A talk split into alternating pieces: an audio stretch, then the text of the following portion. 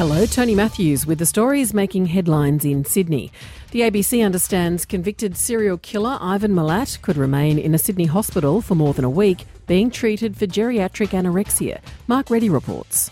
The ABC has been told Ivan Milat is being closely watched by two prison guards in the secure area of the Prince of Wales Hospital at Randwick. The 74 year old was driven from Goulburn Supermax Jail to Sydney yesterday. The convicted serial killer is being assessed for possible organ failure.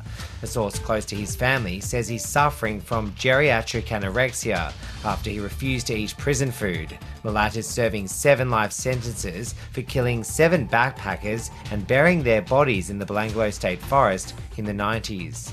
Former rugby league player Jarryd Hayne is facing an additional sexual assault charge after appearing in a Newcastle court. The 31 year old is accused of the aggravated sexual assault of a woman at a home in the New South Wales Hunter region on the night of the NRL Grand Final last year. He's accused of biting the woman who he met on social media during the alleged sexual assault.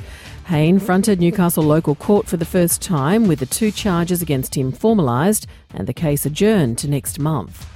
The daughter of former New South Wales Premier Neville Wran has avoided jail after admitting to possessing the drug ice. Mary Louise Vince reports. 31 year old Harriet Wran was stopped at a Central Coast service station in February, where police found a large stash of stolen goods, including laptops, mobile phones, and a small quantity of ice.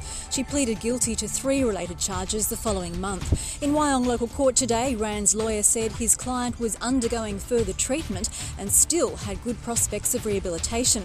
The magistrate acknowledged this and fined her a total of $550 for drug possession and not displaying P plates.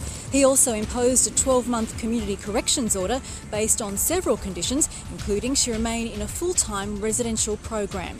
For more details on those stories, go to ABC News Online.